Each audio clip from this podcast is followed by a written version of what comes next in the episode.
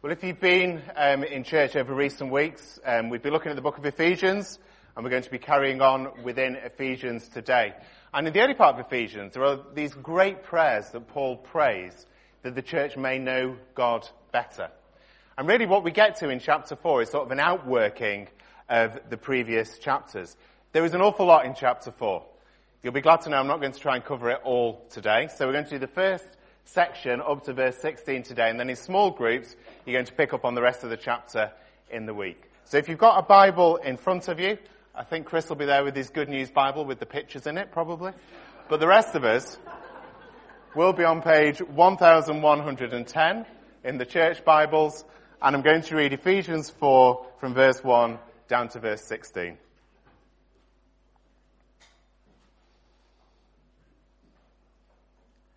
As a prisoner for the Lord, then, I urge you to live a life worthy of the calling you have received.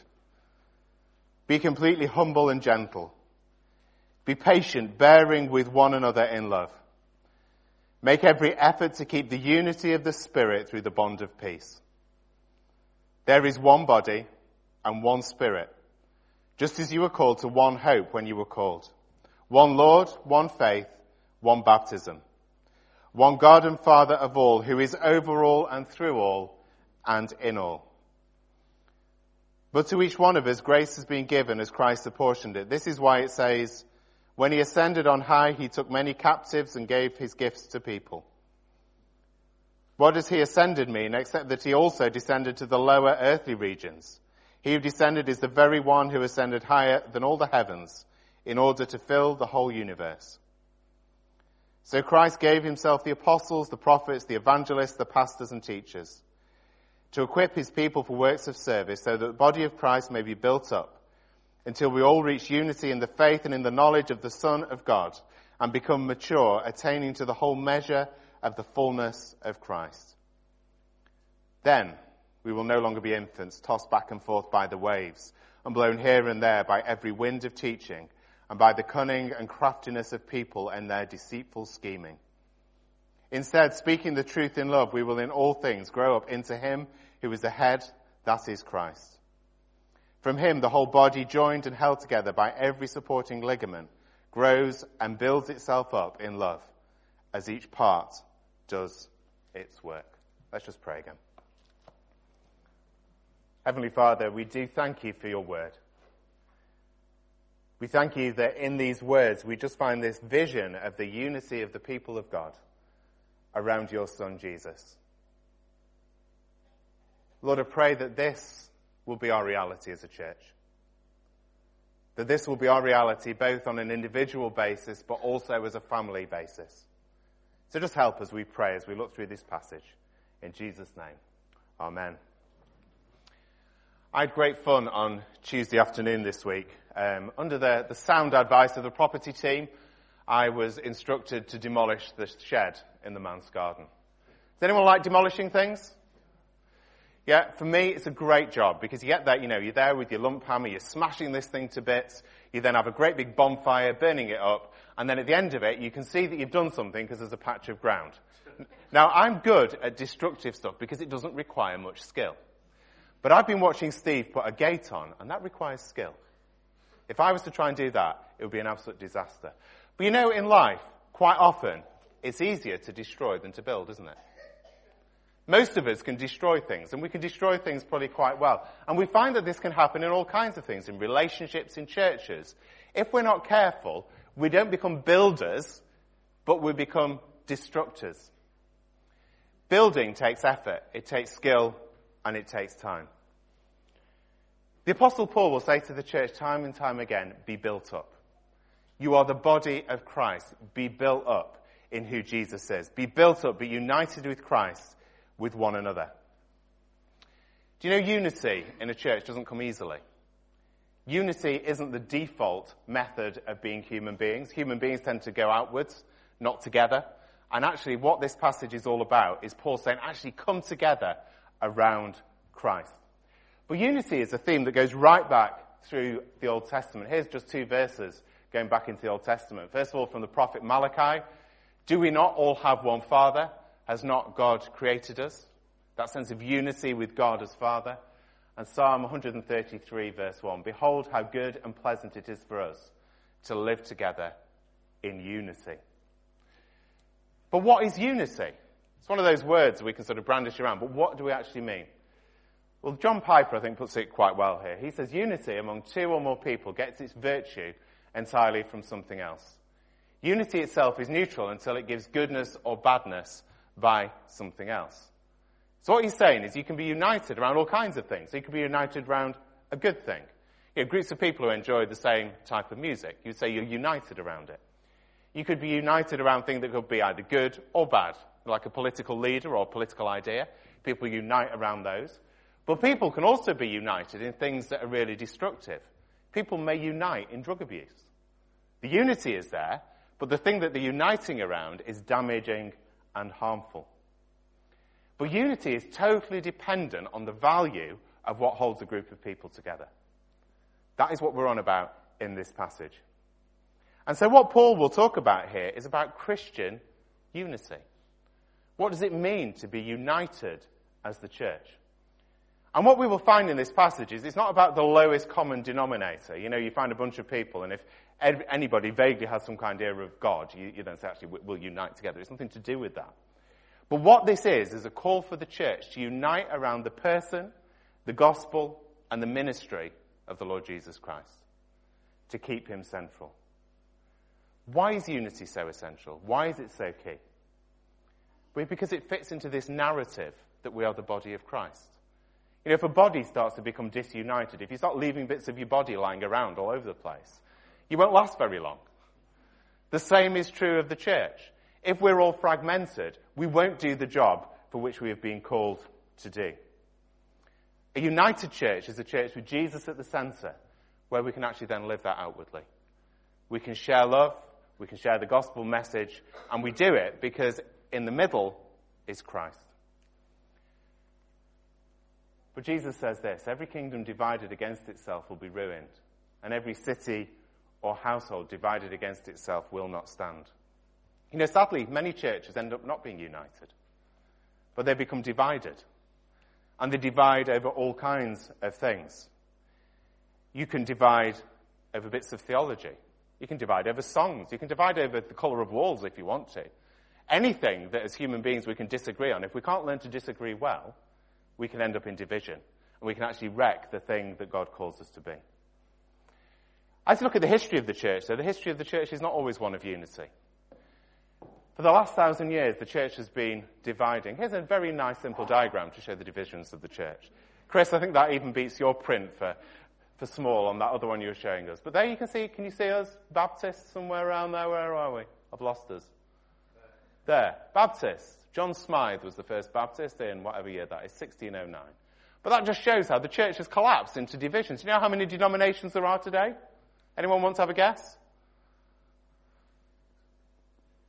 Go on. 300. Keep going up. Keep going up. So we're, we're at 9,000 at the moment. Any advance on 9? That sounds like an auction. Keep going up. 12,000.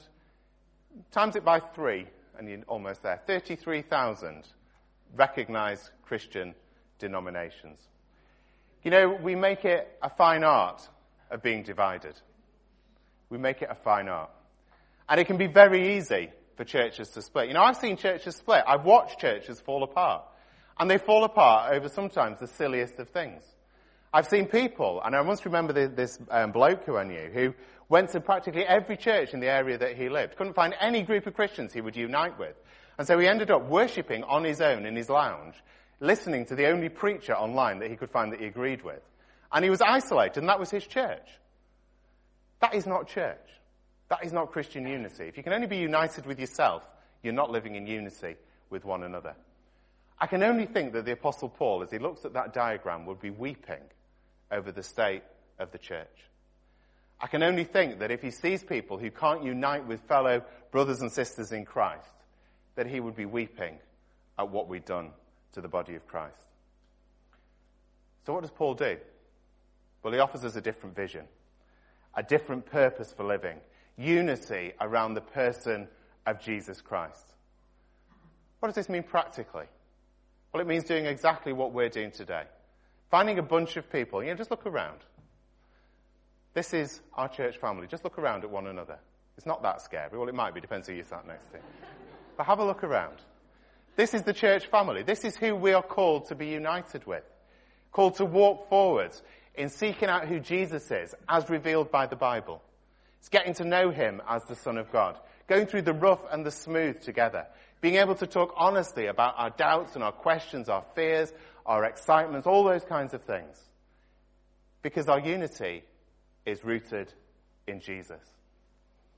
But before we get to what Paul actually says about what we unite around, he talks about character of the type of people who can be united. You know, character is immensely important, isn't it? Character is immensely important.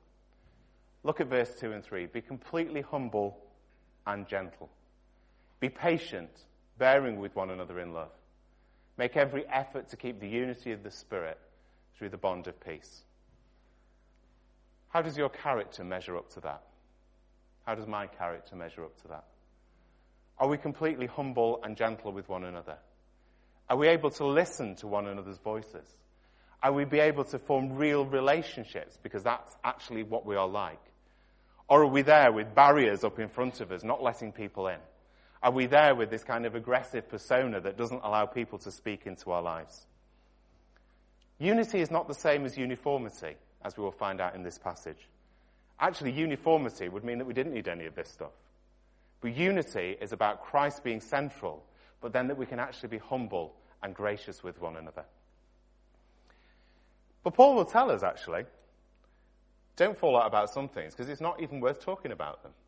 I haven't got this one on the screen, but Titus 3 verse 9, he says, avoid foolish controversies. Have you ever got into a foolish, controversial argument with another Christian? Anybody want to admit to that? I'm putting my hand up. Why did we do it? Do you ever wonder why you do those things? Get into those foolish, controversial things about genealogies. Paul talks about arguments and quarrels about the law because he says these things are unprofitable and useless. Years ago, me and Claire were part of a small group. And this small group, we were, it was a good bunch of people. But actually, quite often, what we would do is we always used to say it degenerated into a kind of theological debating society. And so rather than growing in Christ, rather than praying for one another, rather than being united in purpose, we would discuss things like predestination, as if we were going to solve that in that group. We would spend hours discussing that. We would spend hours discussing things like, could a Christian be righteously angry? Was that possible as a sinner to do that? Was just war something that could happen, as if we were going to start wars and these kind of things? And it was all theoretical. And actually, I came to the conclusion that we had sacrificed growing in God for actually pointless discussion with one another. It can be so easy to do it. And so what we do in this passage is we see the heart of Christian unity. Look at verses 4 to 6 in a condensed sort of creedal belief statement, Paul will give us a series of seven ones. Things that are essential for Christian unity, the benchmarkers of what the church is about. These things that become the non-negotiable statements of Christian belief. Now these seven one sayings, they may have been things that the Ephesian church would actually have read out together and say, this is what we believe, this is what we gather around. But let's have a look at them. There is one body. Unity in one church. All the true believers and disciples of Jesus Christ. Calvin, the great reformer, would talk about the invisible church, the church that is across the world, all those true believers united in faith in Jesus Christ. You know, as humans, we naturally, if we're not careful, fall into just wanting to be with people who are like me. I don't know if you ever find that. You want to be with people, and you want to worship with people who like singing the same songs, who like looking roughly the same, all these kind of things.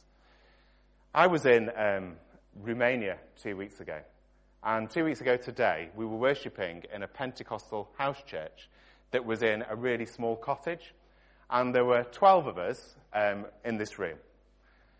I couldn't understand anything that was being said apart from when it was one of us who'd gone actually sharing. But I knew that I was with brothers and sisters in Christ. We didn't We didn't sound the same. We weren't singing the same songs, but we just knew there was unity because they were worshipping Jesus as revealed through the scriptures. There was unity. So one body, one spirit. There is one Holy Spirit who indwells, who empowers and transforms. All Christians, the Bible tells us, who say Jesus is Lord, who submit to the Lordship of Christ, are sealed by the Holy Spirit. There is one Spirit. There is one hope. There is one hope for the nations, and it is Jesus, the Son of God. There are not multiple hopes, there are not multiple things that are good, but there is Jesus, the Son of God who died for our sin, rose again in glory, and is returning. There is one Lord. One of the key statements of the early church was that Jesus is Lord. Not that Caesar down the road in his big palace is Lord. Not that anybody else who happened to think they were powerful is Lord. But Jesus is the one who has ascended higher than the highest heavens. Jesus will say in John 14, verse 6, I am the way, the truth, and the life. No one comes to the Father except through me. This call to unite around the one Lord who is Jesus. One faith, unity in belief, submission to the Word of God, believing in what Jesus has done for us. You know, I don't think Jesus ever had it in mind to have 33,000 denominations. I don't think that was ever on God's heart. There have been times when it's been necessary to disagree with one another. We'll come to that in a minute. But God's heart is unity around the person of Christ. One baptism. One baptism for the forgiveness of sins. If you're here today and you are following Jesus, but you've yet to be baptized, can I urge you to think about being baptized? Come and talk to me, come and talk to Chris. We would love to chat that through with you. And then this great statement at the end one God and Father of all, who is over all and through all and in all. One God, but Father, Son, and Holy Spirit. We worship God through the power of the Spirit. We worship Christ, the Son of God. That is what unites us. This is what unity is about. So let's ask some questions. Are we united as a church? Is Jesus really central to everything we are and everything that we do?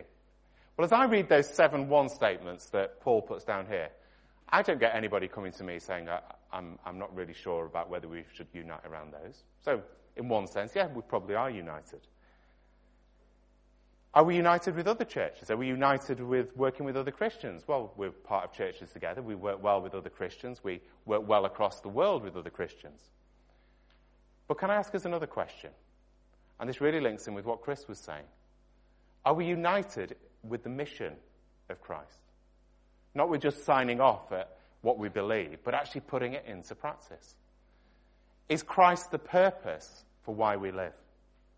Are we committed to really living out and sharing Jesus? But let's make this personal. Are you united with other Christians that you know? If I'm in a dislocated relationship with a fellow Christian in the church, that causes division within the church itself. And Paul, later on in this passage, will say in verse 32 Be kind and compassionate to one another, forgiving each other, just as Christ in God forgave you. Are there other Christians that you need to forgive? That you need to be reconciled with? It's a tough call. It's not always easy to forgive, is it? Forgiveness can sometimes be that kind of long process. But are we actually in that place of seeking unity in the bonds of peace with one another? But what are the limits to unity? You know, I've said unity isn't just lowest common denominator, it's, uni- it's unity around the person of Jesus Christ.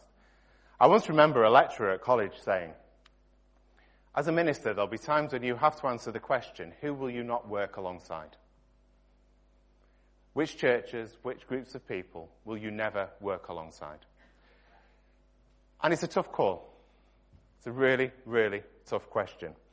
Um, a number of years ago, I remember um, I had a knock on my office door. And there was a man stood there. It wasn't anybody I knew. And he said, I want you to baptize me. So I think, brilliant, fantastic. You know, revival's breaking out. Let's, let's have a party. Um, anyway, getting talking to this man, I discovered that this man had recently left one of those groups that advertises in shopping centres. You, will know who I mean. And he had come out of that particular group and he said he'd become a Christian. And so I'm thinking, really, you know, this is great, really positive. And so I said, well, you start coming to church. Let, us get you plugged into the church here. I'll meet with you a few times. Let's just see where your faith is up to, and then we'll, we'll talk about baptism. Anyway, as I got chatting to him, he hadn't accepted Jesus as Lord and Savior. In fact, he didn't accept Jesus at all. He didn't think Jesus was the Son of God. He didn't think, well, actually, his belief in God was nothing like anything I could remotely find in the Bible. It was just a very, very sort of general, vague belief that he had.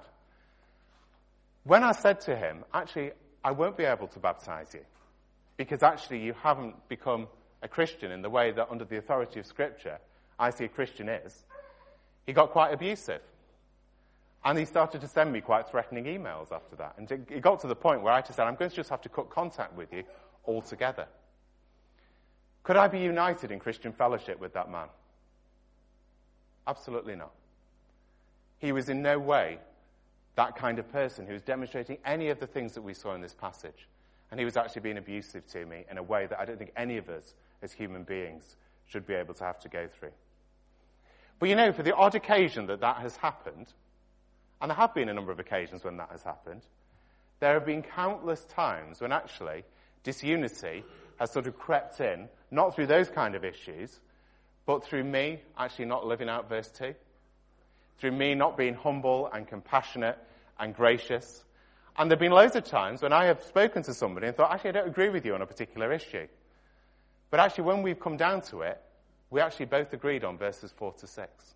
We both agreed that Jesus was exactly who he says he is. Not everything is the main thing. Not everything is the main thing. The colour of the chairs in church is not the main thing. Whether we agree with a particular nuance of theology or a particular biblical interpretation is not necessarily the main thing. The main thing is that we agree on who Christ is and we submit ourselves to the Word of God and we grapple with it together. Unity is limited to Christ and in Christ and through Christ. And with this in mind, Paul moves on to say, I want you to grow. I want you to grow as Christians. And he says to become mature, he says, um, Christ has provided the church with apostles, prophets, evangelists, and pastor teachers. These foundational gifts on which the early church was built to teach and encourage and care for people. Until it says in verse 13, we all reach unity in the faith and in the knowledge of the Son of God, becoming mature. Paul makes a presumption there, doesn't he? Unity is achievable. It's not a pipe dream. It's not something we should just think, oh, it'd be nice if we united. But it's actually, if we are in Christ, if Christ is at the center, if Christ is the Christ who is revealed by the scriptures, we can be united together. We should be united together. We have no excuse for not being united together. If a baby is sat in a high chair and he's gooing and garring at me, and I go up to that baby and say, Come on, spit your words out, man. Don't speak to me like that. It's an absolute nonsense, isn't it? Because that baby is a baby. It's young. It's immature. It doesn't know yet. It hasn't learnt yet how to speak. If you say to an adult who is able to speak and communicate, who's behaving like a baby, it's a very different issue. I don't often quote Germaine Greer in sermons, but I did like this quote. You're only young once, but you can be immature forever. We can only be a young Christian once. You know, when we start to follow Jesus, we will be a young Christian. But that should only happen once. You know, sadly, too often we remain immature as Christians. And immaturity is fertile soil for disunity. When we don't grow in Christ, when we spend our time on meaningless stuff, when we're not rooted in the scriptures and rooted in the person and the work of Jesus Christ, we can remain immature. And we're not able to live out verse 2. We're not able to be humble and compassionate. Verse 14, the aim of our unity and rooting in Christ is that we remain secure in Him. You know, since the, the dawn of the internet, new ideas come very quickly, don't they? And I've said this before, and I'll probably say it again, but not everything you read on the internet is true. It doesn't really come as a surprise. And we can get bombarded by all kinds of teaching that can come from all kinds of different directions. And if we're not mature in Christ, we can get buffeted around and it can cause us problems. Paul says, grow up as Christians. Root ourselves in God's word.